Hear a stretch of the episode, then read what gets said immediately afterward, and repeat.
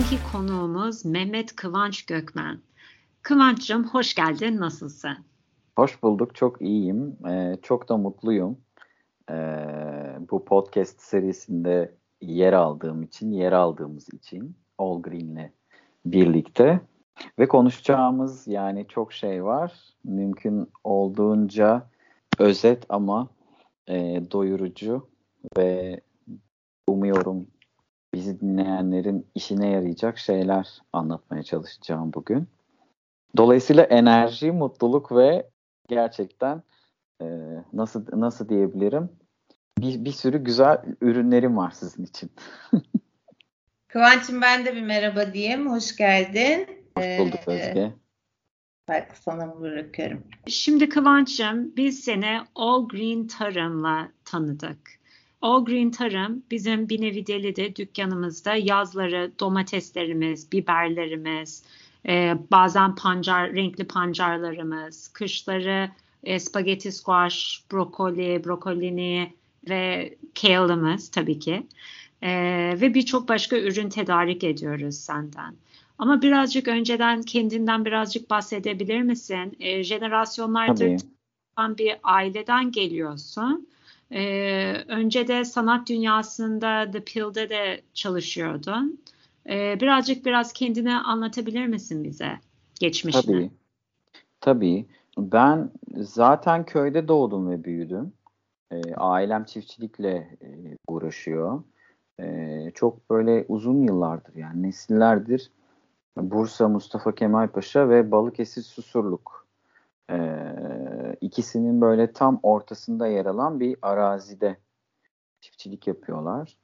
Ee, ben de ailenin ferdi olarak tabii siz e, belki birçok mesleği yapan anne babanın çocukları olarak doğduğunuzda o mesleğe mensup olmuyorsunuz ama çiftçilik yapan bir ailede doğuyorsanız o mesleğe mensup olarak doğuyorsunuz bir şekilde. Yani benim çocukluğuma dair hatırladığım ilk anılardan bir tanesi e, boyumu aşan domates bitkileridir. Mesela zihnimde böyle kareler var. Hepimizin çocukluğundan zihninde kareler vardır. E, böyle arazide e, çiftlikten bitkilerin arasında, hayvanların arasında e, çok zihnimde kare var. E, dolayısıyla bu iş zaten aslında bir şekilde D N A'mda var. Evet. Görece başarılı bir öğrenci olmam sebebiyle biraz ben e, okumaya da yönlendirildim. E, üniversite için e, ilk defa İstanbul'a geldim. E, sonra iletişim fakültesi okudum bu arada Marmara Üniversitesi'nde. E, ardından e, halkla ilişkiler sektöründe çalışmaya başladım. Bir beş yıl kadar öyle bir e, deneyimim oldu. Arkasından İstanbul Kültür Sanat Vakfı'nda çalışmaya başladım. Bir süre orada farklı departmanlarda çalıştıktan sonra e, sanat yönetimi master'ı yapmaya başladım. E, Birçok etkinlikte çalıştım. Redaksiyon, çeviri, e, bazı e, yayınlarda yazılar falan derken evet The Peel'de e, sonra Suhelle ile birlikte çalışmaya başladık. The Peel Sanat Galerisi'nde. dört dört dört beş yıl kadar birlikte çalıştık. Ee, fakat bu süre zarfında tüm bu yani üniversiteye başladığım günden The Peel'deki e, sürecin sonuna kadar olan dönemde ben birçok kez yurt dışına gitme fırsatı buldum. Ee, e tabii her gün yaptığımız bir şey var. Yiyip içmek kaçınılmaz olarak.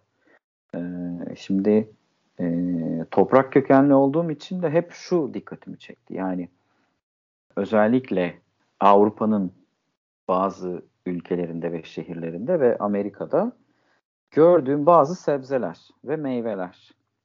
Bunların tatları, dokuları. İlk iki bin beş iki bin altıydı evet. E, özellikle Amerika'da gördüğüm ürünlerin nereden geldiğine dair, nasıl yetiştirildi, yetiştirildiğine dair Ee, size verilen bilgiler, e, spesifikasyonları, sınıflandırmaları. O zamanlar henüz yanılmıyorsam Türkiye'de çok aşina olduğumuz bir şey değildi. Organik e, üretim konusu. Ah, bunları hep e, izlerdim, takip ederdim ve şunu derdim. Yani bizde niye yok? Bizde bizde neden yok ve nasıl yok ve neden olmuyor ve nasıl olabilir? Kafamda hep bu soru vardı. E ve sonunda artık bir şekilde denemem gerekiyor dedim. E, yaşım da artık otuzun üstü üzerindeydi. E, ben hali hazırda köyde, çiftlikteki düzenin içinde küçük bir yerde çok dikkat çekmeden küçük küçük aslında All Green'de yapmak istediğimiz şeylerin denemelerini yapmaya başladım. Sanırım iki bin on altı iki bin on yedi yıl. iki bin on altı yazı ve iki bin on yedi e, kışı gibi bu denemeleri yapmaya başladım. İşte yani Biz... hikaye aslında böyle şekillendi çok basitçe. Aynen. Biz de Aralık iki bin on sekizde galiba ilk konuşmuştuk. Ee, evet. O zaman herhalde Sühelle vasıtasıyla e, Vedatlarla mı geldin dükkana? Nasıl gelmiştin hatırlamıyorum tam olarak. Evet, ee, evet. Ve o zaman sen tohum karar vermeye çalışıyordun yanlış hatırlamıyorsam, değil mi? Evet, doğru.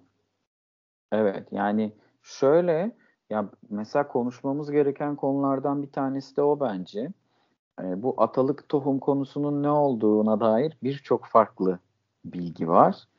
E, öncelikle yani tabii ki Anadolu toprakları bin yıllardır çok verimli ve birçok insanı besleyen topraklar ola gelmiş. Fakat dünyada birçok farklı fauna, birçok farklı yer var. E, tarım havzası olarak. E, Dolayısıyla bizde yetiştirilmeyen, bilinmeyen birçok bitki hala yiyecek, e, meyve sebze söz konusu. Ben de araştırıyordum, evet yani ne yapabiliriz, neyi yapabiliriz diye. Tam o, o sıralarda karşılaştık ve çok da güzel bir karşılaşma oldu. Bizim de galiba ilk taleplerimizden bir tanesi de spagetti squash'tı, yanlış hatırlamıyorsam. Evet, evet ee, öyleydi. Çok heyecanlanmıştık öyle onu ekebileceğini düşündüğümüzde. Ee, ve kale e, çok büyük sıkıntıydı bizim için. Yani kale bazen vardı bazen yoktu. E, tedarikçi daha böyle hobi gibi yapanlar vardı. Ya da e, daha şey fazla e, ilaç, pestisit kullananlar vardı. Ee, bizde tam böyle gerçekten güvendiğimiz iyi bir e, süreklilik sağlayabilen e, birini bulamamıştık henüz. Ama müşteriler ve biz kendimizde kale'ı çok sevdiğimiz için e, sürekli tedarik edebilmek istiyorduk. Yani mevsim müsaade ettiği kadar.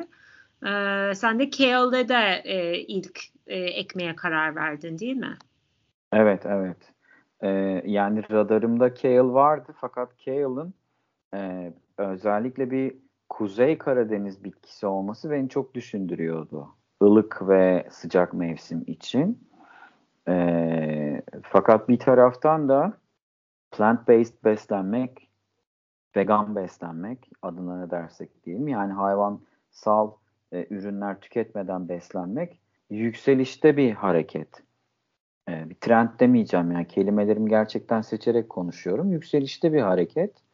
Gerekli de bir hareket birçok açıdan. Dolayısıyla ben bunu insanlara sürekli sunabilmek istedim. Ancak yerken ne yediğin kadar sana verdiği haz da çok önemli. Çünkü zaten yemek yemek oral bir hazla alakalı bir şey. Yani yemek yemek sadece hayatta kalmak için yaptığımız bir şey değil. Ve benim kale'la çok kötü tecrübelerim oldu Türkiye'de. Dedim ki yani kale buysa yemeyelim yani ne bu kadar faydalı olması bir şey ifade etmez benim için. Yani yemeyelim o zaman biz bunu. Ya şöyle tat yok, su yok. Çiğniyorum, çiğnenmiyor. Ağzımda bir türlü yutulacak kıvama gelmiyor. Yani bunu dedim yani smoothie yapalım içelim biz yani. Bu böyle yenmez mi böyle yani? Ya da bunu parçalayalım bir şekilde. Çorbanın içine katalım, yiyelim. Ama şimdi tariflere bakıyorum. Ee, İngilizce tariflere. İşte salatasını yapıyoruz. Şöyle yapıyoruz, böyle yapıyoruz. Yani şey diyordum yani sırf acaba gerçekten faydalı olduğu için bunca hani yenme, yani yemeye ç- yenmeye çalışılıyor, çaba sarf ediliyor bu kadar. Ee, onu kendim kale yetiştirmeye başlayınca fark ettim. Ee, yani Amerika'yı da işte iki kere keşfet demezsin. Yani Toskana, ya kale'ın cinsinin adı zaten Toskana. Yani İtalyanlar bunun bir bir şekilde, yani yanılmıyorsam e, bayağı eski bir tarihte, yani e, Roma'ya kadar gidebilir. Besleyici bir şey olduğunu farkına vardıklarında bunu İtalya'ya götürüp adapte etmişler. Yani zaten e, kale'ın adapte olana kadar lezzetsiz, e, kıvamsız bir şey olarak tüketmiş bu insanlar. Adapte olduktan sonra, oraların iklimine uyduktan sonra artık daha e, çıtır, daha güzel, daha lezzetli bir şey haline gelmiş. Bizim iklimimiz de aslına bakarsanız benim tarım yaptığım yerde Toskana Vadisi'yle çok benzer özellikler taşıyor. Bu yüzdendir ki e, Türkiye'de sosluk, salçalık domates zaten özellikle Karacabey, Mustafa Kemal Paşa Ovası'nda yetiştirilir. E, çünkü en e, bu, bu, bu işin lideri İtalyanlardır ve İtalya'daki en asiditesi, kıvamı, rengi uygun domatesler Toskana Vadisi'nden çıkar. Türkiye'de de en benzer iklim orada olduğu için zaten zamanında tat fabrikası kurulurken ilk büyük entegre fabrika demişler ki bu bölgede kurulsun çünkü domates bu bölgede. Yani bunun gibi, yani birçok şeyi yetiştirmek istiyoruz ama şey çok önemli. Bizim iklimimize uyup uymaması çok önemli. Sözü buraya getirmeye çalışıyordum aslında. Yani yoksa kale, evet kale ekebiliriz, yetiştirilebilir. Bir, bir sürü cinsi var kale'ın. Hatta Toskana kale'ın da kendi içerisinde bir sürü farklı cinsi var. E bizim artık beşinci e, jenerasyon kale'ımızı şu anda hasat ediyoruz. E, Birçok deneyim kazandık birlikte. Yani yağmur öncesinde nasıl oluyor, yağmur sonrasında nasıl oluyor, sıcaklık yirmi üç derecenin üstüne çıktığında nasıl bir kıvama geçiyor, yirmi üçün altına düştüğünde, on derecenin altına düştüğünde nasıl bir kıvama geçiyor, e bunu hangi yılın hangi dönemlerinde nasıl beslemeliyiz, neyle beslememeliyiz, e, her hafta, haftada iki kez ürün gönderiyorsunuz ve insanlar şunu bekliyorlar. Geçen haftaki gibi olsun. Çok doğal olarak yani. Evet. Geçen hafta yediğim gibi olsun. Yani bunu bekliyorlar. Bu da çok doğal bir şey. Ee, bu da çok, yani üzerinde düşünmemiz gereken bir şey ama hani tüketici davranışı olarak. Ama yemek yani gerçekten yaptığımız en temel şey ve yerken güzel bir şey yemek hepimizin hakkı diye düşünüyorum. Yani keyif olarak da yerken, keyif vermesi de hepimizin hakkı olan bir şey diye düşünüyorum. Keza aynı şey spagetti squash için geçerli yani. Yani spagetti kabağı için geçerli. Onu da e, Amerikalılar örneğin üç ay raf ömrü veriyorlar. Biz yanılmıyorsam en son üç Mayıs'ta size spagetti kabak göndermiştir. Hasat ettiğimiz tarihin aşağı yukarı e, yirmi beş Eylül ile beş Ekim arası olduğunu tahmin ediyorum. Ve inanılmaz bir depolama süresi bu. Orada da şey çok önemli işte. Hangi tohumu ekiyorsun?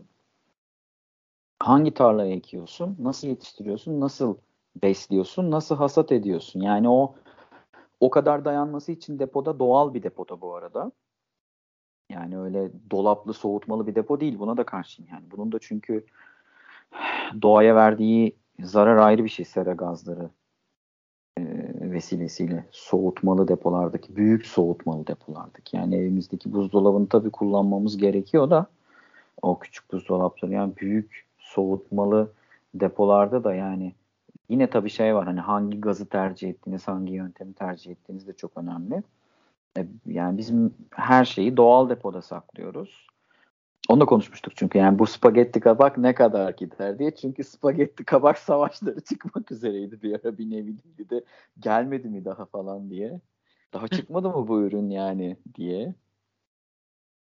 Mine beni arıyordu. Ben de şey diyorum. Mineciğim biraz daha bekleyin. Yani. Bir hafta daha bekleyin. Çünkü tekstürünün oturması gerekiyor yani. Peki domates ailenizin iyi bir bildiği bir ürün. Ee, All Green Tarım'da domates yetiştirmeye karar verdiğinde yol haritanın ailenin yetiştirme şeklinden nasıl farklı bir plan çizdin kendine? Ondan biraz bahsedebilir misin? Tabii abim, yani şimdi babam tabii ki eski toprak diye ta- tabir edeceğim. Ee, yani babam bazen tarlaya geliyor. Şöyle bir bakıyor, şöyle bir sağına soluna bakıyor. Çocuklar diyor, bize sesleniyor. Şurada diyor şöyle bir şey gördüm ama diyor siz bilirsiniz yine diyor. Dönüyor arkasını gidiyor. Biz oturuyoruz böyle. Yani başımızı iki elimizin arasına alıyoruz. Diyoruz ki yani biz biz bunu nasıl görmedik? Ee, ya da nasıl fark etmedik yani? Ya da nasıl e, listemize, kontrol listemize eklemedik? Ee, inanılmaz bir deneyim sahibi. Keza abim de öyle yani. Abimin de neredeyse otuz yıllık deneyimi var bu işte. O da aynı şekilde yani sürekli sürekli hemen hemen her gün tavsiyesine başvuruyorum. Fakat şöyle de bir durum var. Ee, artık kanıksanmış bazı problemler var tarımda. Ve siz yeni bir şey yapmayı düşündüğünüzde önünüze bunları koyuyorlar ve diyorlar ki vazgeç, yapma. Yani uğraşma boşu boşuna. Ben de dedim ki yani ben boşu boşuna uğraşmayı seviyorum. En azından olamayacak olanı kendime kanıtlanmış oluyorum ve rahat yatıyorum. Sonra rahat uyuyorum. Diyorum ki ben bunu denedim. Olmadı. Birkaç yöntem denedim. Farklı tarlalar denedim. Farklı topraklar denedim. Farklı yöntemler denedim. Olmadı. Tamam. Yatıyorum, rahat uyuyorum. Deneyemezsem hayat çok zorlaşıyor benim için. Dolayısıyla onları dinlemedim. Veya açık havada sırık domates yetiştirmeye çalıştım. Bunun için İznik'e gittim. İznik önemli bir yerdir sırık domates yetiştiriciliğinde ama artık terk ediyorlar o işi. Ee, neden olduğunu bilmiyorum ama genel olarak ekonomik sebepleri söylüyorlar. Ee, gölün etrafındaki, İznik Gölü'nün etrafındaki fauna, ılık, ılıman hava ve nem yaz döneminde çok güzel sırık domates yetişmesini sağlıyor. Bizim oralarda aslında gerçekten çok nemli. Sürekli nemli bir bölge. E, fakat ben şunu gözden kaçırmışım ilk yıl. E, bir ziraat mühendisi arkadaşımı tarlaya getirdim. Zaten sürekli fikrine başvuruyordum. E, şunu söyledi. Dedi ki Kıvanç yani bizim bölgemiz e, domatesin lezzetini alması için çok iyi bir bölge. Fakat çok da rüzgarlı. Dedi ki kuzey rüzgarımız çok nemli bir rüzgar değil. Güney rüzgarımız kurutucu bir rüzgar. Dolayısıyla dedi yani açıkta bu kadar nemli bir bölgede sen bakteriyel hastalıklardan domatesini ilaç kullanmadan, kimyasal kullanmadan koruman çok zor. İkincisi bu kurutucu rüzgarlar sebebiyle senin çok fazla çiçek kuruman olacak. Meyvelerin küçük kalacak. Bazıları büyük olacak. Yani çok fazla dedi sorun yaşayacaksın. Hakikaten de öyle oldu. İyi ki çok büyük sorunlar yaşadık. Sonra e, yine abim dedi ki Kıvanç dedi sera işini bir araştır. Sera da bizim kesinlikle karşı olduğumuz bir şeydi en başta. Şimdi burada da kendi ön yargımdan bahsedeceğim yani. En başta e, hali hazırda tarım işindeki insanların, konvansiyonel yapan insanların e, ön yargısından bahsettim. Ben de seracılığa kesinlikle karşıydım. Çünkü sera deyince ta, zamanında yetişmemiş, iyi güneş alamamış, iyi ısı alamamış, kimyasalla yetiştirilmiş sebze ve meyveler algılıyorum çünkü ben algılıyordum hep. Ee, ardından Antalya'ya gittim, Denizli'ye gittim, ee, İzmir bölgesine gittim ee, ve sonradan çok böyle iyi bir e, arkadaşlıkta geliştirdiğim bir ziraat mühendisi arkadaşım var, Hakan. E, o Antalya'da seralarda da çok çalışmış. E, e, şunu söyledi, dedi ki sen dedi serada dış etkenlerden korumak için de kullanabilirsin serayı. E, kimyasal etkenlerin etkinliğini artırmak için de kullanabilirsin. Bu sana kalmış bir şey. Sen dedi seranda kimyasal kullanmazsın ama çok güzel bir nem, pH ve nem kontrolü yapabilirsin. E C kontrolü yapabilirsin. Yani bitkinin o suyu alması, damarlar sayesinde yukarıya taşıması konusunda E, ölçümlerini yapabilirsin ve bunu çok daha iyi kontrol edebilirsin. Çok daha az suyla çok daha verimli bir hale getirebilirsin işini. Ee, ve dedi hastalıklardan korunursun çok ciddi oranda. Ee, ardından bu bu yani geçtiğimiz yaz ilk defa sera içerisinde domates yetiştirdik. Ee, sonuçları siz gördünüz. Bilmiyorum nasıldı sonuçlar? Çok iyiydi ee, ve sen zaten benim sera ile ilgili görüşümü değiştirdin. Öyle mi? Çok mutlu oldum buna. ee, yani ya nasıl söyleyebilirim? Yani bazı şeyleri elde etmek için bazı yöntemleri artık uygulamamız gerekiyor. Benim çocukluğumdaki gibi değil iklim gerçekten. Ee, çünkü babaannem örneğin şey derdi. İşte zaten bir hafta sonra sıcaklar başlar. Alakasız bir tarihte işte. E, pastırma yazlarından bahsediyorum sonbaharda.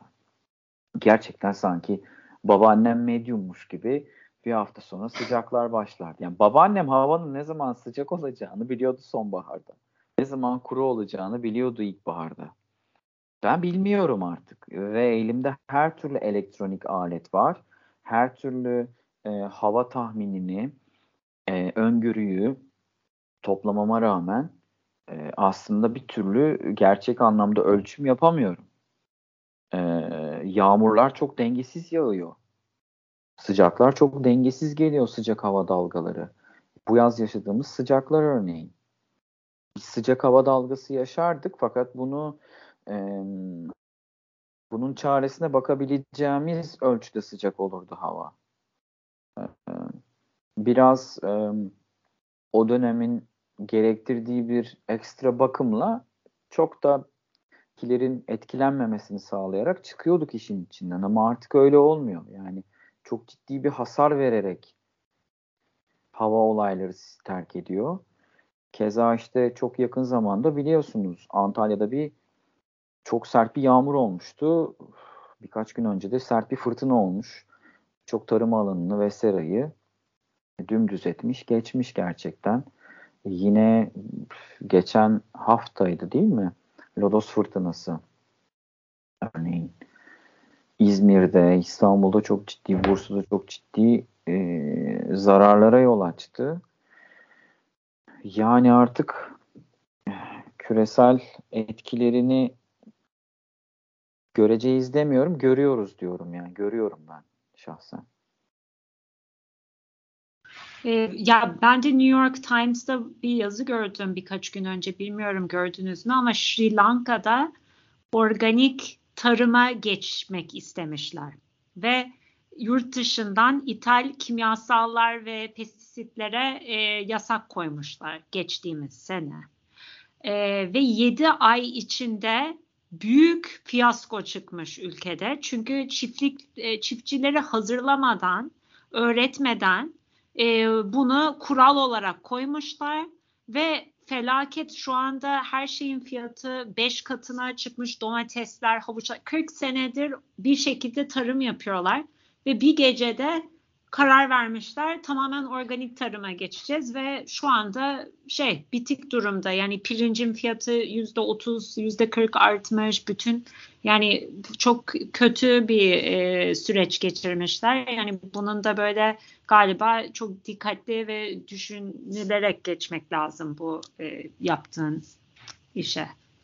Evet ya çünkü tarım yani tarım sadece iktisadi bir alan değil yani tarım hayati bir alan.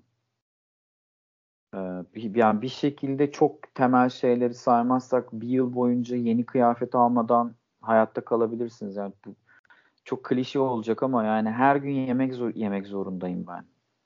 Her gün yemek yemek zorundayım ve bir yıl boyunca kötü beslenirsem kesinlikle hasta olacağım ve bunun faturası daha ağır olacak. Ee, ve işte insanları biz çok iyi ve çok doğru besleyelim e, diye çok büyük bir karar almak da çok riskli bir şey. Çünkü bu kırk yıldır oturmuş bir sistem var. bin dokuz yüz seksenlerden beri oturmuş bir sistem var. Siz bunu bir günde değiştiremezsiniz. Çünkü ne o kadar kompost var, ne o kadar hayvan gübresi var, ne o kadar know-how var, ne o kadar insan gücü var. Dolayısıyla bu Yani yakında bir tarım devrimi yapılması gerekiyor, evet. Sağlık açısından konuşuyorum. Ama bu çok üzerinde iyi düşünülmesi gereken bir şey. Yapılırken. E, tanıdığımız herhalde tohumdan e, ürün yetiştiren yegane üreticilerden birisin. E, pestisit kullanmıyorsun, ilaç kullanmıyorsun. Zaten e, sohbetin başında da bahsettin. E, üretim süreçlerini de kendin, daha yeni öğrendiğin ürünler var aralarında. Çok. E, işte evet. Mesela Kale'ı herhalde bir yani biz üç senedir e, çok şey yetiştiriyorsun değil mi? üç dört dört sene oldu herhalde. E, evet, üç dört yoğun yetiştiriyorsun. Ama bunun edeceğiz. Son iki senesi artık kusursuz gidiyor. Yani ilk iki senede sıkıntılar yaşadın işte. İstediğin gibi verim alamadın ya da bir sohbette anlatmıştım mesela şeyden daha yeni çiftlikten geliyordun. Ee, oturmuştuk sabah kahve, kahve içmiştik. O zaman anlatmıştın şey diye bir haftadır uykusuzum bir e, şu şeyi anlamaya çalışıyorum. Bir şey bu yaprakları yiyor. Ben bu işi nasıl çözeceğim?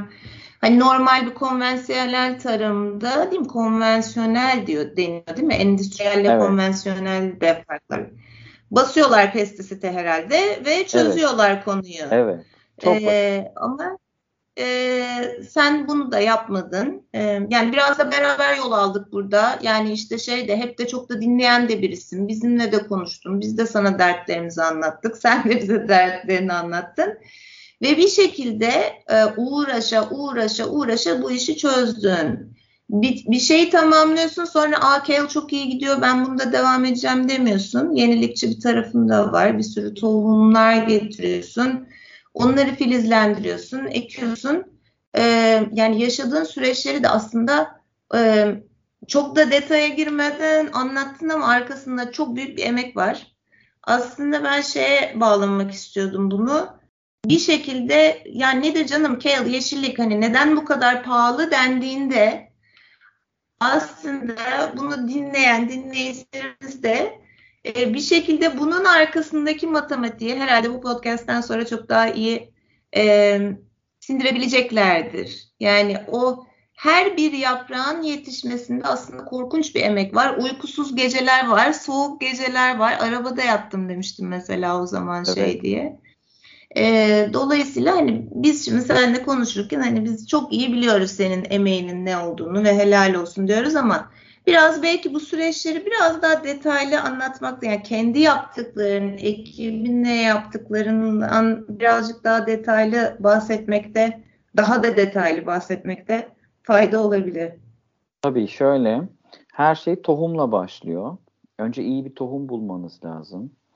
Eee Bunları ithal etmek yani Türkiye'de yetişmeyen ya da istediğiniz kalitede bulamadığınız şeyleri ithal etmek büyük bir e, büyük bir maliyet. E, dolayısıyla bunun e, çözümü çok basit. Denemek. Örneğin kale için yaklaşık ilk yıl dört ya da beş tane farklı tohum denedim. Bunları üç farklı tarlaya ektim. Bunların toprak yapıları birbirinden çok farklı. Ee, şimdi kale'ı biz hem yazın yetiştirebiliyoruz hem kışın yetiştirebiliyoruz. Bazı bölgeler için kış dönemi aşırı soğuk oluyor. Hiçbir şey aslında yeterince büyümüyor. Ee, bazı bölgeler için de yaz dönemi, yaz dönemi çok sıcak geliyor ve kale yine olmuyor. Kale özelinde konuşuyorum şu anda sadece bir örneklem olarak. Bunu üç tane farklı tarlaya ekiyorsun. Elinde beş tane tohum var. Yani bu sana on beş tane örneklem yapıyor. Şimdi bunların her biri için sürekli gözetim yapman gerek. Sürekli ne istediklerini ne istemediklerini ölçümlemen gerek. Reaksiyonlarını bilmen gerek.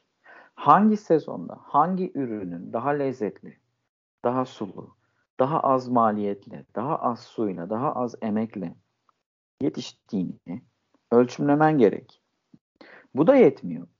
Senin için iyi olanın bir nevi deli için de iyi olması, bir nevi delinin müşterileri için de iyi olması gerekiyor. Ve bu da yetmiyor. Bunun senin içinde, bir nevi deli içinde ve bunu artık e, tüketen son tüketici için de uygun fiyatta olması gerekiyor. Ve bu ürün Türkiye'de yok. Bir base yok yani. Bir know-how yok. Yol, sana yol gösterecek, fikir verecek bir insan yok. Bunu fiyatlandırırken fiyatını koyabileceğim bir piyasa ortalaması yok. Ee, dolayısıyla aslında yaptığımız şey e, karanlıkta kurşun sıkmak bir anlamda. Ee, şimdi bir sürü zaman, bir miktar para harcıyorsun.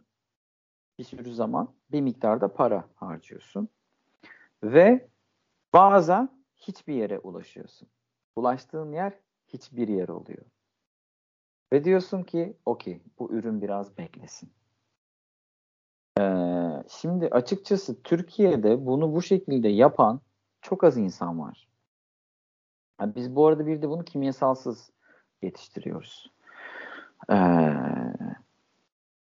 arkasından bu ürün beğenildiğinde ve fiyatı uygun olduğunda bunu e, uygun yer, tarlalara, uygun arazileri ekip yetiştirmen gerekiyor sürekli. Ve bunu her hafta ortalama bir kalitede sunman gerekiyor. Çünkü kale biraz sert giderse telefon çalıyor. Kale biraz sarı giderse telefon çalıyor. Kale biraz böcekli giderse telefon çalıyor. Yani kale biraz geç giderse zaten telefon çalıyor. Bir araya girebilir miyim? En Buyurun. Çok kim arıyor? En çok en bir nevi çok... deli mi çaldırıyor telefonu? Ya aslında bir nevi deliyle şöyle bir şey oldu. Bir nevi deli artık hiç çaldırmıyor telefonu. Ben arıyorum direkt. Diyorum ki bu hafta size ben bunu bu kadar göndereyim. İdare edelim, haftaya arayı kapatalım. Ya da şey diyorum arkadaşlar, bakın haftaya böyle bir hava geliyor. Ben size bunu şimdiden hasat edip bu kadar göndereyim. Nasıl olsa ürün dayanıklı. Haftaya yollamayın çünkü bak böyle böyle bir hava geliyor. Memnun olmazsınız haftaya gelecek üründen. Ee, aslında böyle bir, ve şey ve aldığım cevap şöyle oluyor. Okey. Tamam. Olur. Peki. Çünkü artık şeyi açtık. Yani yani benim bunu oraya iyi bir şekilde göndermek için bu telefonu ettiğimden emin olan bir ee, müşteriyle çalışmak inanılmaz bir rahatlık. Benim merak ettiğim, yani şimdi demin dedin ki kimyasal kullanmadan üretim yapıyoruz dedin, hı hı, yanılmıyorum. Hı. E, dinleyicilerimiz için birazcık e, ilaçsız tarım, pestisitsiz, gübresiz, e, hı hı, iyi tarım, bunlardan birazcık bahsedebilir misin ve senin nerede durduğunu felsefe olarak? Yani organik sertifikan yok ama sana güvendiğim, evet, için e, daha şey yani düşünceli bir tarım yaptığın için, e, sağlıklı bir tarım yaptığını inandığımız için seninle e, yola çıktık zaten, ama onu birazcık açabilir misin bizim için? Tabii ki. Ee, şöyle bir durum söz konusu öncelikle. Ee, Organik kelimesinin dejenere olduğunu artık düşünüyoruz hepimiz. Ee, ikincisi, önümüze konan ürünün gerçekten organik olup olmadığını bilmiyoruz. Üçüncüsü, organik tarımda kullanılmasının uygun gübreler var. Ve bunlar yüzde yüz doğal mı? Ya ben emin değilim, bilmiyorum açıkçası. Şu, yani ben çünkü ne bir kimyagerim ne ziraat mühendisiyim. Ee, ben şey, yani e, tür olarak üzerinde organik yazıyor ve organik tarım için uygundur yazıyor. Ee, ancak ne kadar kullanmak uygun? Şimdi bu bir soru. Yani diyelim ki elinizdeki gübre organik tarıma uygun ama ne kadar kullanmak uygun? Elinizdeki ilaç organik tarıma uygun ama ne kadar kullanmak uygun? Şimdi ben birçok organik tarım ilacının üzerinde e, hasattan en az üç gün önce kullanılmalıdır Yani kullandıktan sonra üç gün boyunca hasat yapma diyor. İyi de ben üç günde bir, dört günde bir kale hasadı yapıyorum zaten. Yani hasattan hemen sonra uygulamalıyım ki bu, bu ilacı, yani her ilaç böyle değil bu arada ama böyle olanlar da var ki bir sonraki hasatıma kadar ancak hasada uygun hale gelsin. Ee, ba- örneğin yaz sezonu ben hemen hemen her gün domates hasadı yapıyorum. Hemen hemen her gün. Dolayısıyla böyle bir şansım yok. Burada en güzeli, şimdi o Özge'nin dediği e, evet bayağı bir hafta mesai yaptım ben ve şunu gördüm yani e, o o zaman korumaya çalıştığım şeyler yeşil sebzelerdi. Yani kış dönemi etrafta çok fazla bitki yok, yetişmiş. Bu doğadaki canlılar geliyor, beslenecek bu canlılar. Fark ettim ki çalılık bir bölgenin içinden geliyorlar. Onun orada barınıyorlar. Şimdi o bölgeyi talan etmek bir seçenek. O çalılık bölgeyi komple talan etmek bir seçenek. Şunu yaptım. Zaten eskiyen yaprakları eskiyen yaprakları biz alttan kopartıyoruz sürekli. Göndermiyoruz müşterimize. Kartlamış yaprakları. Ve genelde onları da toprağa tekrar geri gönderiyordum. Yani çünkü toprağın altında yaşayan bir sürü solucan var. Ee, size hep gösteriyordum zamanında, fotoğraf vesaire video atıyordum. Toprağın altında bir sürü solucan hali hazırda yaşıyor. Eğer kimyasal kullanmıyorsanız toprağınızda. E, dedim ki bir bölümünü direkt çalılıkların öbür tarafına atın. İçine atın biraz, sonra da öbür tarafına atın. Yani şey gibi o çizgi filmlerde e, kuşların önüne pıt pıt pıt pıt minik e, kırıntılar bırakılır ya bir yere götürmek için kuşları, hani işte. O şekilde biz çalılığın içine biraz yeşillik attık. Sonra da öbekler halinde tarlanın değil de diğer tarafa, tarladan topladığımız kart yaprakları attık. Sorunumuzun yüzde doksanı çözüldü. Ya aslında biraz şey de var. Doğayla paylaşmak da gerekiyor. Yani nasıl paylaşacağınızı bilirseniz onlar sizi rahat bırakıyor zaten. Ee, dolayısıyla işte tarlanın en dış çeperine ne ekeceksin? Onun içine ne ekeceksin? En iç çepere ne ekeceksin? Rüzgarın hangi yönüne neyi ekeceksin? Hangi günlerde uygulama yapacaksın? Yani ilaçsa gerçekten ilaç yani. Zehir değil, ilaç uygulaması yapacaksın ve hangi miktarda yapacaksın? E bazen şeyi de göze alacaksın. Yani ürün gidiyor mu? E gidiyor, tamam, yani yapacak bir şey yok. Bir miktar ürün gidecek yani. Sonuçta insanlara verdiğimizde bir taahhüt var. Ee, şimdi organik kısmı böyle. Yani organik ama ne kadar organik? Sertifika var, tamam. Toprak, tarla organik vasfına uygun bir yerde. Tohum, bu ikinci soru işareti. Tohum hibrit mi? Değil mi? Hibrit tohum e, hibrit tohum zararlı bir şey değil temelinde. Fakat iki ya da üç farklı cinsi öyle birleştiriyorsunuz ki siz şimdi bunu lezzet içinde yapıyor olabilirsiniz. Aroma içinde yapıyor olabilirsiniz. Hastalıklardan korunmak için de yapıyor olabilirsiniz hibritlemeyi. Ee, daha fazla verim almak için de yapıyor olabilirsiniz. Şimdi hibritleme daha çok daha fazla verim almak için yapılıyor. Daha fazla verim almak için yaptığınız bir hibrit tohum size iki tane domates düşünün.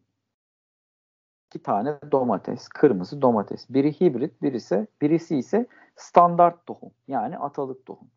İkisinin içindeki besleyicilik aynı olmayacaktır. İkisi de aynı yöntemle yetiştirilsin.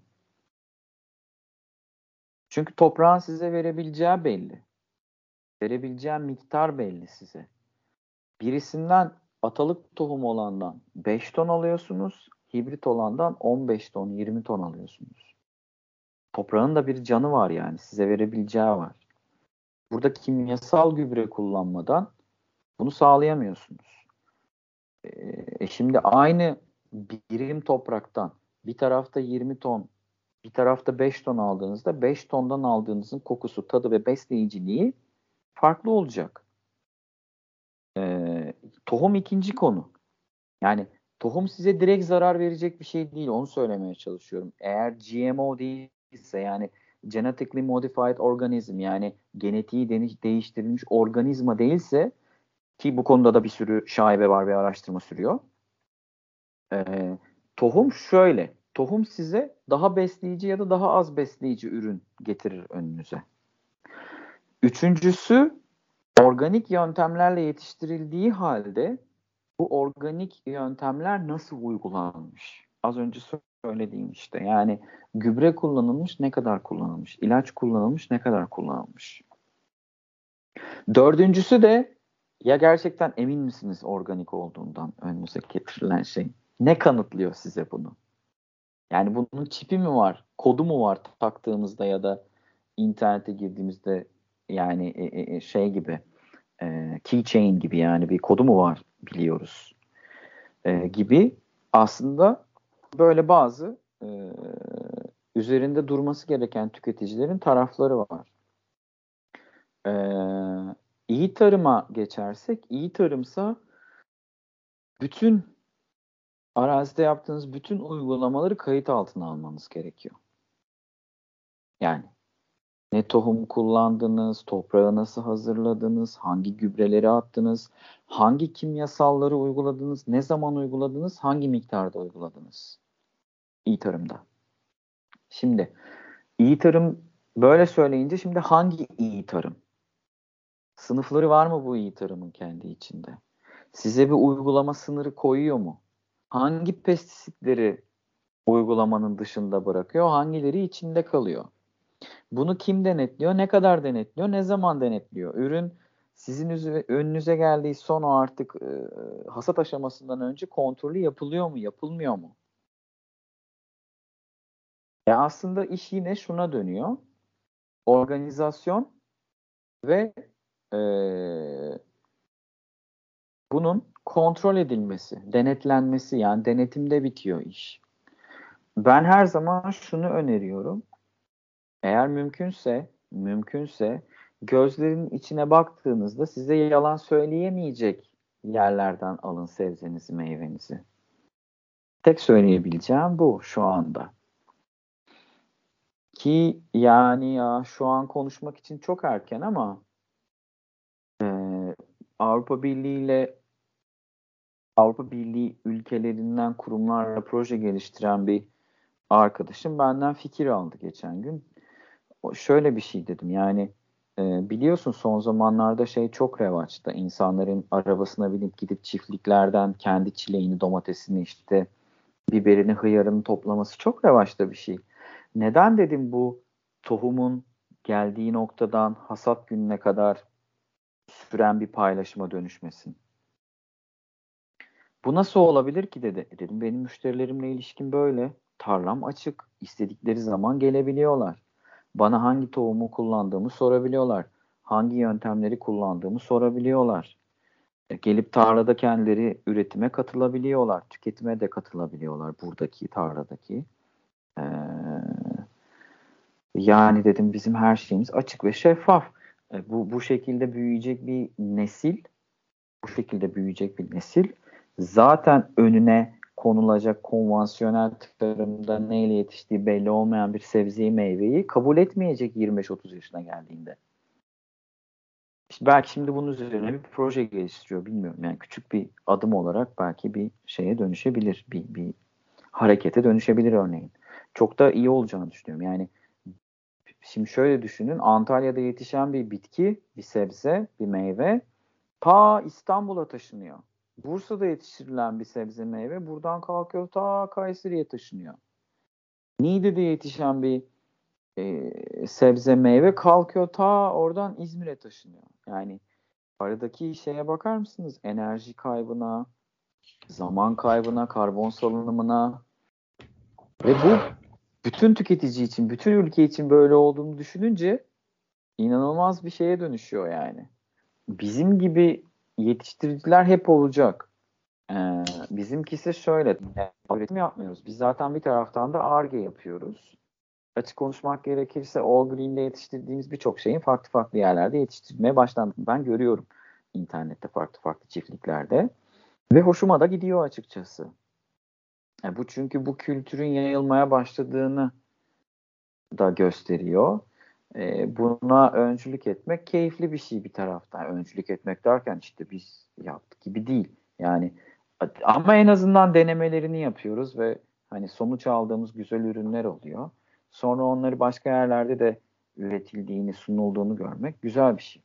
E, bu açıdan sizin de çok gerçekten vizyoner olduğunuzu ben buradan söylemek istiyorum. Bu bizim e, tarım ya işte hani vazgeçilmezimiz yemek yemek, e, iç, yemek içmek. E, tabii ki öncelikle üzerinde durmamız gereken şey bu. Fakat birçok farklı değişkene bağlı konu. Yani doğru gıdaya, düzgün gıdaya, besleyici gıdaya. Zaten All Green'de yola çıkarken, bu arada hiç All Green'den bahsetmedim. Çok keyifli oldu benim için. Yani genel olarak kabaca All Green, All Green diye bahsetmedim. Bu benim için daha güzel ve keyifli bir sohbet oldu. All Green'de yola çıktığımız e, gün şunu konuştuk. Bir kere e, e, doğal, yani tohum doğal olacak. Toprak doğal bir kıvamda olacak. Sonra temiz yetişecek. Gerçekten temiz yetişecek ve doğru yöntemle yetişecek. Ve üçüncüsü mutlaka besleyici olacak. Yani bu üçü bir arada olursa yediğiniz şeyin bir anlamı var. Doğal yerden gelecek, temiz yetişecek ve besleyici bir içerikte olacak. Şimdi benim size gönderdiğim kale ee, az verimli bir kale ama çok besleyici bir kale. Ben yediğimde hissediyorum yarım saat içerisinde vücudumda. Ee, çünkü ben ona nitrojeni basarım, iki kat üç kat verim alırım. Bu arada ona nitrojen basacağım ama nitrojen şimdi çok kimyasal geldi bize ama yani hayvan gübresinin çok ciddi bir kısmı hazır nitrojen aslında. Ama şu olur, içeriğinde çok daha az besleyici içerik olur, çok daha fazla su olur, daha az lif olur ama ben size yine aynı kiloda göndermiş olurum. Bir nevi bana bir nevi deli bana der ki Kıvanç bize x kilogram yolla. Ben size x kilogram yollarım o şekilde. Fakat şu anda yetiştirdiğim yöntem ve içeriğin yarısı kadar besleyici olur. O yüzden işte bugün kale yedim ve çok iyi bir şey yedim. Nereden biliyorsun? Bunu Buyur. Çok e, konuşuyorlar zaten. Yani bugün yediğin E, salatalık, portakalın C vitamin oranı ne, işte elli sene öncesindeki portakal kadar e, besin değeri alıyor musun gerçekten? Ben e, bunu senden duymak çok enteresan oldu aslında. Çünkü e, görüyorum ki inputlarla çok alakalı. E, ne kadar uzaktan geldi, yolda ne kadar kaybetti, sen onu e, hasat ettikten sonra vesaire. Bütün bunları düşünmek lazım tüketimden. Biliyorsun, biliyorsunuz biz sizden siparişi bugün alıyoruz. Yarın giriyoruz. En dayanıklı üründen en daha az dayanıklı ürüne doğru hasat ediyoruz. Onların belli bir toplandıktan sonra bekleme süreleri var. Beklemesi gereken süre var. Bazı ürün nemli ambalajlanır. Bazı ürün kuru ambalajlanır. Bazı ürün katlı ambalajlanır vesaire. Bu şekilde ambalajlıyoruz ve size gece, bilhassa gece güneş ışığı göstermeden, serin taşıyoruz, soğutmadan. Çünkü bir ürünü soğutursunuz, taşırsınız, noktaya gelir, noktaya bırakırsınız. Satın alma departmanı yoğundur. Bir saat dışarıda kalır ürün. Isınır soğuttuğunuz ürün. Biz size serin taşıyoruz. Böylece ne fazladan e, e, e, korumaya alıyoruz ne de korumasız bırakıyoruz. İstiyoruz ki ilk sizin elinize ulaştığında buzdolabına girsin. Tek sefer, tek sefer. İki kere soğutulmaması için serin taşıyoruz. O akşam, hasat edildiği akşam ve sabah müşterinizin tabağında olabiliyor.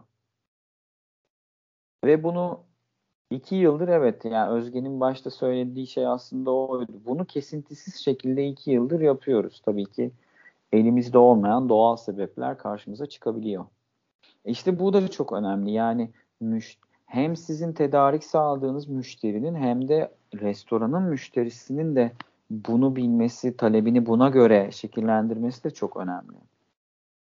Yani bazı haftalar istediğiniz gibi gitmiyor hava, şartlar. Araç arızalanabiliyor. İşte ne bileyim pandemi girdi örneğin.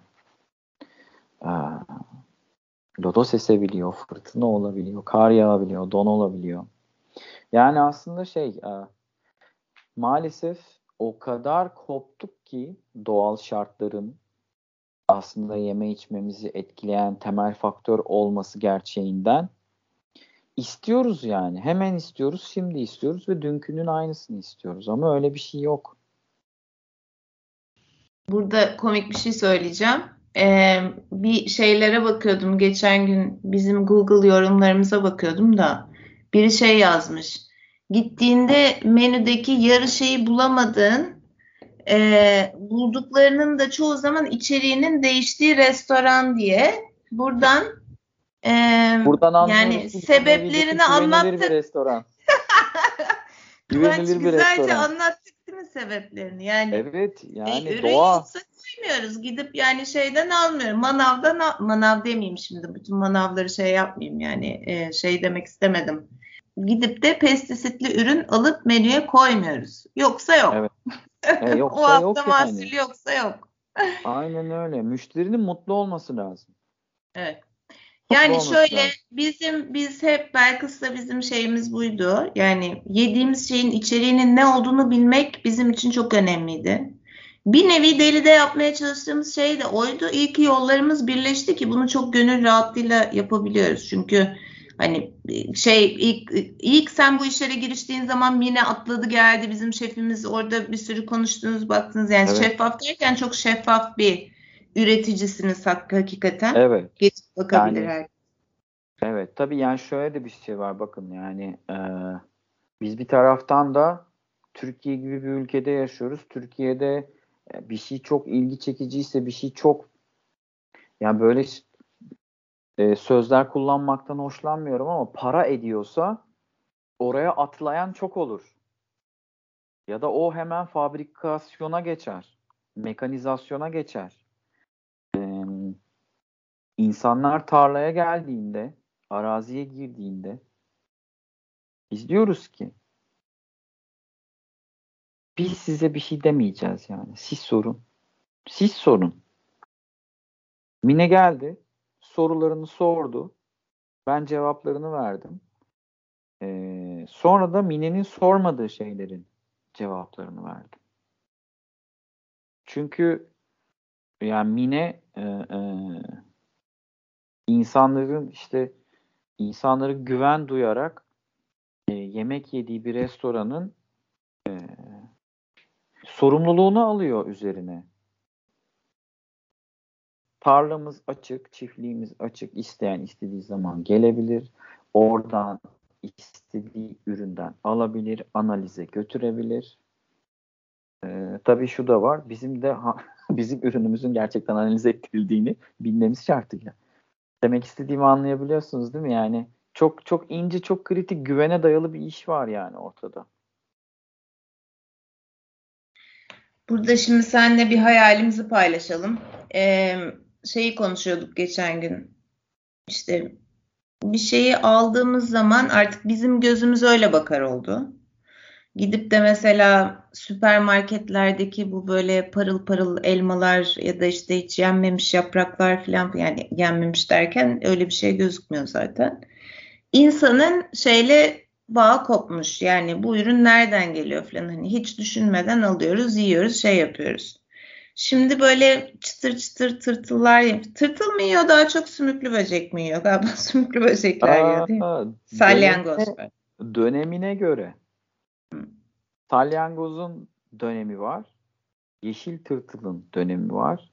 Çekirgenin dönemi var. Ha, çekirge de var. Doğru. Evet. Patates böcekleri, giller var. Onların dönemi var. Var yani çok. Bizde börtü böcek çok. Yani biz mesela öyle yaprakları gördüğümüz zaman tamam oh yani hani burada bir ilaç yok, gönül rahatlığıyla yiyebiliriz diyoruz biz kendimiz. Ama tabii bunu Güneş restoranda sunamıyoruz. Efendim? Güneş yanığı da olabilir, ilaçsızdır ama o da doğru tabii. Üzerinde. Üzgünüm bunu söylediğim için doğru, ama yani. Haklısın, doğru. Ee, yani ama şöyle şey yani, bir dünya olsa restoranlarda bu e, bu herhalde şeyle yani toplu bir hareket olacaktır herhalde, öyle bir şey olabilse. Onların da yenebildiği yani, çünkü sen mesela bize ürün gönderirken muhtemelen temizliyorsun. O temizlenen yapraklar ya komposta gidiyor ya işte tırtıl arkadaşlarımıza yem olarak gidiyor. Ee, bize ulaşmıyor. Bir şekilde yine doğa döngüsüne katılıyor. Yani senin yaptığın üretim için söylemiyorum ama her her üretici için bu geçerli değildir muhtemelen. Böyle bir gelecek mümkün mü Kıvanç sence? Böyle bir gelecek mecburi. Böyle her beğenmediğimizi yememe lüksüne sahip olduğumuz günlerin sonuna doğru geliyoruz. Aslında yani realde geldik de teknoloji sayesinde gelmemiş gibi yapabiliyoruz şu anda. Ya hatta şu şöyle ölçeceğiz yani yediklerimizi. Haftalık neye ihtiyacım var? Beslenme açısından. İşte bu kadar demir, bu kadar kalsiyum, bu kadar fosfor, bu kadar çinko, bu kadar mangan, bu kadar mang- manganiz, bu kadar sülfür. Yani ne kadar çok element var. Aslında bir yapımızdaki elementlerin hepsi bitkilerden gelen şeyler. Et yiyenler dinliyorsa yediğiniz eti veren hayvan da bitkiyle besleniyor. Onlar da bunları alıyor. Ee, şöyle çizelgelerimiz olacak. Yani çok e, science fiction gelecek şimdi insanlara ama e, gayet bu hafta iki öğün bundan yemeliyim, bu hafta iki öğün bundan yemeliyim, bu hafta iki öğün bundan yemeliyim şeklinde çizelgelerimiz olacak ve fazlasını tüketemeyeceğiz. Ben kötü bir senaryo çizmiyorum bu arada. Hani bir felaket senaryosu çizmiyorum. Ama bu dengeli de ve bu ölçülülükte gidersek ancak hani güzel güzel yaşamaya devam edeceğiz dünyada. Avokado çok tutuluyor diye avokado üretip avokado tüketmeye devam edersek böyle yani pek hoş olmayacak. Yani avokado plantasyonları kaplayacak her tarafı. Yani şimdi ben uçağa binip gidip, gidip görmedim ama herhalde yalan değil işte. Netflix'teki belgeselde şunu gördüm yani yağmur ormanının yarısını biçip yerine palma ağacı dikmişler. Tamam o da ağaç, o da ağaç ama palm ağacının üstünde yağmur ormanındaki maymun kuş yaşayamıyor yani. Onun yuvasını yapacağı doğal ağaç değil o. Sen orada beş milyon yılda oluşmuş dengenin yerine yani son beş yılda oluşturulmuş bir şey koyuyorsun, bir artificial bir şey koyuyorsun yerine yani insan eliyle oluşturulmuş bir yeni bir şey koyuyorsun.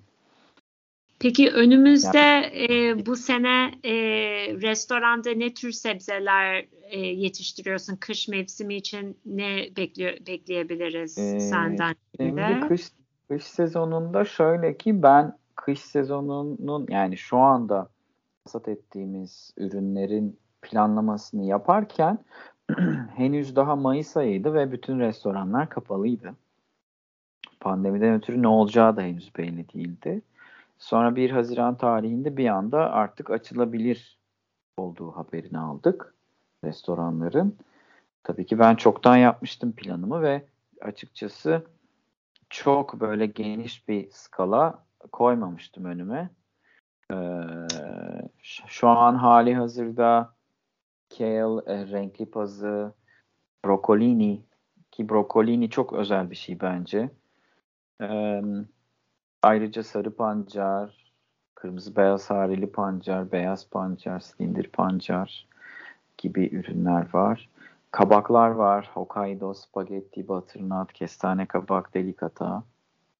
Ee, önümüzdeki yaz için ilginç şeyler düşünüyoruz. Biraz e, ben Meksika mutfağı da çok severim. Enlem olarak da e, iklim olarak da yetiştirilebilecek o mutfağa has şeyler var. Bu yaz için biraz onları denemeyi düşünüyorum açıkçası. Biberler bilhassa. Biz çok biber sever bir toplumuz. E, fakat elimizde çok az seçenek var aslında biber anlamında. E, ve a, a, eskiden beri, çok eskiden beri standart tohum, yani atalık tohum olarak yetiştirilen biberlerin birçoğu da hibrit cinslerle yer değiştirdi. Görüntü olarak biber aynı biber ama lezzet olarak ne aroma ne lezzet kalmamış durumda. E, biraz biberlerde bir hareketlilik yapmayı düşünüyorum. Domateslerde çok daha böyle daha artık komplike çalışmak istiyorum üstlerinde. Salatalıklar var, çok ilginç, değişik. Hem aroma olarak hem görüntü olarak. Onları bu yaz denemek istiyorum. Ee, tomatillo yeşil mor devam edecek.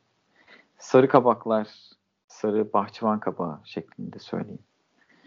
Onlar çok gerçekten ilgi gördü. Onları biraz daha çeşitlendireceğiz. Yani birkaç çeşidini deneyeceğiz. Aa, pa- yani pancarlar yazın da devam edecek. Hep havuç yetiştirmek istiyorum ama hava şartları bir türlü ona uygun gitmiyor. İşte bazen bazı ürünlerde yani ısrar etmemeniz gerekiyor. Her ürünün istediği başka bir mikroklima olabiliyor. Bu da belki ona dalalet. Ee, ve ayrıca kendi havzasını istiyor ürün. Çünkü havuçta pancar gibi bir depo kök ve çok kumul, çok sulama isteyen bir bitki. Ee, sırf hani benim farklı havuçlar yetiştirmek için çok su harcamak zorunda kalacağım bir fanteziye de girmemem gerekiyor. Yani çünkü su konusu gerçekten önümüzdeki en büyük konu olacak. İlerleyen yıllarda tarımda kullanılan su. Ee, Huckleberry ilginç oldu. İlk yıl çok tatsızlardı. Ama bu yıl sanıyorum çok daha memnun eden bir Huckleberry'ye kavuştuk. Ya bir, işte işimiz böyle yani şey gibi, laboratuvar gibi yani ve e, ekiyorsun tohumu. İki ay ila üç ay sonra bir ürün alıyorsun, almaya başlıyorsun ve bütün sezon onunlasın. Ya bu birazcık daha şöyle olsaydı dediğinde bir sonraki yılı beklemen gerekiyor. Ee, düşünüyorum başka neler, başka neler. Olacaktır yine böyle ufak sürpriz şeyler de olacaktır. Yine zaten sizinle çok yakında bir araya geliriz, bir masaya yatırırız konuyu. Yeni neler olabilir şeklinde. Ama şeyi biliyorum yani e, domateslerde bu yıl çok e, etraflı üretim yaptığımız ikinci yıldı. Bu yıl çok daha iyisini yaparız diye umuyorum. Öğrendiğimiz çok şey oldu bu yaz. E, salatalık bana hep sorulan bir şeydi ama ben açıkçası e, herhangi bir yerden tedarik edilebilecek bir salatalıktan farklı bir şey ortaya koyamayacaksam yapmayacağım. Üretme taraftarı değilim. Ee, dolayısıyla bu yıl iyi yani bir, bir yıldır falan üzerinde kafa patlattığım şeyler vardı. Ee, cinsler vardı. Onları bu yaz deneyeceğim bir beş altı cins. Ee, yani hem görsel olarak hem de tat, aroma olarak bir renk getireceğini düşünüyorum. Şey de var tabii yani sizin üretim ım, genişliğiniz, üretim skalanızın taleple de çok ilgisi var. Ee, örneğin ilk biz şişito padron biberini servis etmeye başladığımızda müşterilerimize e, bazı şeflerden çok büyük bir heyecan görmüştük. Ama aynı heyecan müşteri tarafına yansımamıştı. Bu yaz müşteri tarafında da o heyecanı görmeye başladık. Sanıyorum e, biberlerde koyacağımız yeni ürünler de Örneğin taze jalapeno yetiştireceğiz. Yani ben jalapeno'yu çok severim ama gerçekten o kadar bence, bence bu benim fikrim. O kadar yani ticari ve yanlış türler yetiştiriliyor ki şu anda Türkiye'de. Çünkü menşei zaten yanılmıyorsam Meksika olan bir biber jalapeno. Ee, onun için güzel bir denemem olacak biraz. İki farklı cinsle bir deneme yapacağım. Ee, mutlaka güzel bir şey çıkacaktır oradan. Habanerolarımız olacak bu önümüzdeki yaz. Geçtiğimiz yaz da vardı ama hakikaten mahsul alması zor bir ürün habanero. Ee, bir de bir önceki yaz pandeminin biraz zorluklarıyla geçti. Bu yaz habaneroyu biraz daha sonraya bırakmayı tercih etmiştim ama önümüzdeki yaz kesin onu yapıyoruz. Çok yağ ürün, çok yani. Ya peki, birkaç tane daha ürün var. Onları görüştüğümüzde size söylerim ama şunu söyleyebilirim. Zaman alacak, aynı kuş konmaz gibi. Fakat e, Rubark'tan güzel bir sonuç aldım bu yaz. O Mine çok sevinecekti. Evet. Peki şimdi müşteriler yani dinleyicilerimiz e, ulaşmak isterlerse sizin ürünlerinize e, sadece restoranlarda değil aynı zamanda foodie üzerinden mi söylüyorlar? Nereden ulaşacak? Aa, bizim kendi web sitemiz all green nokta co dan sonu com değil co sadece co e, internet sitemizden ulaşabilirler. E, foodie'den ulaşabilirler.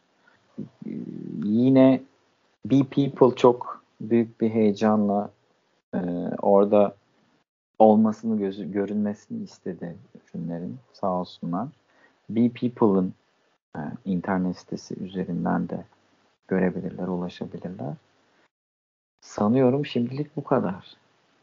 Ya biz bu arada son tüketiciye ulaşmak gibi bir maksatla başlamamıştık işe.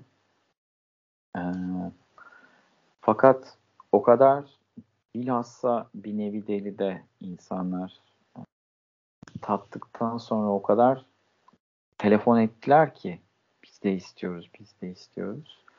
Ya biz de geri çevirmek istemiyorduk ama hani telefonla sipariş almak, göndermek, adres almak gerçekten zorlayıcı oldu bir süre sonra. Dedik ya internet sitemizi açalım. Ee, şunu söylemem gerekiyor böyle çok son tüketici odaklı çalışmadığımız için süper hızlı, süper e, son tüketici odaklı bir sistemimiz yok. E, o yüzden bazen şöyle oluyor. Onlar sipariş verseler de bazı ürünleri ben o hafta göndermiyorum. Sonra arıyorum onları. Diyorum bakın bu ürünü göndermedim size. Çünkü böyle böyle. Size iade yapayım. Ya da bir sonraki haftaya saklayalım vesaire. Böyle götürmeye çalışıyoruz orada işi. Yani bu işin son tüketici tarafı da işte biraz böyle çetrefilli açıkçası. Biraz arz talep dengesiyle de alakalı. Yani bu tarz ürünlere daha fazla talep olursa belki İstanbul, İzmir, Ankara, Bursa, Adana, Antalya, Mersin ve diğer nüfusu çok şehirlerde, öncelikle nüfusu çok olan şehirlerde belki böyle hub hub yani birkaç tane noktasında şehrin bizim gibi üreticilerin ürünlerini bulabilecekleri yerler olur belki yakınlarda internetten de ziyade. Çünkü benim aslında uygun gördüğüm kendimce yani e, naçizane insanların görüp gözüyle görüp alması ürünlerini. Çünkü biz özene bezene bunları toplayıp ambalajlasak da yani son tüketiciye ulaşmak üzere yola çıkması başka bir şey bunun. Kargoya vermemiz gerekiyor. Örneğin kış dönemi ise İstanbul dışından gelen siparişleri. İstanbul'sa eğer haftada iki kez biz kendi nakliyemizle yolluyoruz ve kapılarına kadar götürüyoruz yani. Ama İstanbul dışındansa kargoya veriyoruz. Artık kargodaki duruma kalıyor iş. Bu da zaman zaman çeşitli zorluklar olarak dönüyor bize. Ee, orada anlatıyoruz işte telefonda en baştan. Yani süreç böyle oluyor. Biz böyle topluyoruz. Böyle ambalajlıyoruz ama işte kargoya veriyoruz. Kargodaki süreç böyle gibi gibi anlatmaya çalışıyoruz eğer bir gecikme vesaire olursa. O zaman çok teşekkür ederiz Kıvanç'cığım. Son sorumuza geldik. Ben Neden... çok teşekkür ederim. Buyurun, pardon.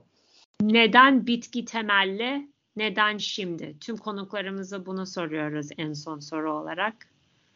Ee, neden bitki temelli ve neden şimdi? Üç tane cevabım var. Vicdan, sağlık, gelecek. Bu arada yani konuşmadan önce düşünmedim bunu. Biliyordum son soru olarak geleceğini ama düşünmedim gerçekten. Ama yani nasıl All Green'de doğal, temiz ve besleyici diyorsak yani vicdan, sağlık ve gelecek yani hakikaten. Ve bunların üçü bir iç içe aslında komplike yani hem canlıya karşı vicdan, hem kendine karşı vicdan, hem dünyaya karşı vicdan, hem gelecek yani tüket tüket tüket gerçekten nereye kadar? O zaman çok teşekkür ederiz. Bize vakit ben teşekkür ayırın. ederim. Ben teşekkür Doğancığım ederim. Çok teşekkürler. Ee, daha herhalde biz seninle birkaç tane daha yapacağız gibi gözüküyor değil mi Belkıs? Konu ya çok. Evet. Yani ben şöyle umarım sıkıcı konuşmamışımdır. Umarım akıcı konuşmuşumdur ama yani kompakt ve özet geçebilmek için çok uğraştım. Çok fazla içinde olunca özetlemek çok zor oluyor gerçekten. Ee, seve seve katılırım. Spesifik konular olursa daha derinlemesine konuşuruz. Bilmiyorum. Umarım bu podcast'i dinleyenler mutlaka olacaktır, sizi takip edenler. Soruları olursa, detaylı soruları olursa o yönde de cevaplamak için bir ee, konuşma, görüşme yapabiliriz. Yani Valla bizim gibi, pardon sözünü böldüm ama Allah. bizim mesela daha bir sürü soracağımız şeyler vardı, yetmedi zaman. O yüzden mesela evet. biz kendi sorularımız için bile ki muhakkak geri bildirimleri toplarız. Ee, bir bölüm daha yapmak isteriz kısa zamanda inşallah. Seve seve. Benim için evet. boş bir akşamım sizindir yani seve seve çok keyifli. Ee, yani son olarak ben kimyager değilim, ziraat mühendisi de değilim. Ee, bu işin içinde birisiyim gerçekten. Canlı tecrübemi paylaşmaya çalıştım gerçekten. Hali hazırda çünkü pazarlamaya çalıştığım bir şey de yok. Çünkü e, iş yaptığım kitle ve iş yaptığım alan çok belli.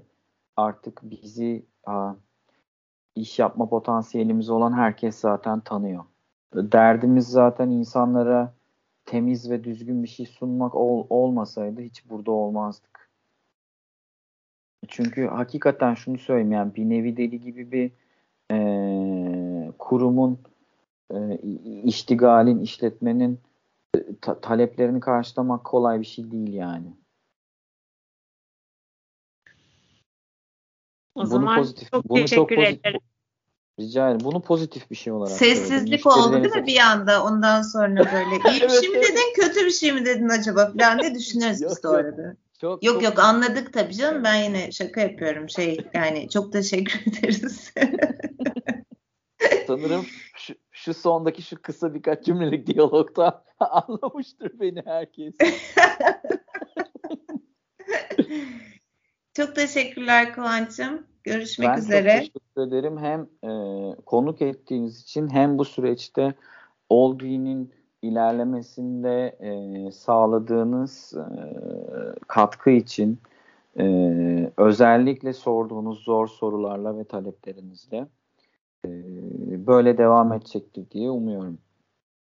Biz de aynı şekilde. Çok çok çok o, teşekkür ediyorum. O zaman görüşmek üzere. görüşmek üzere.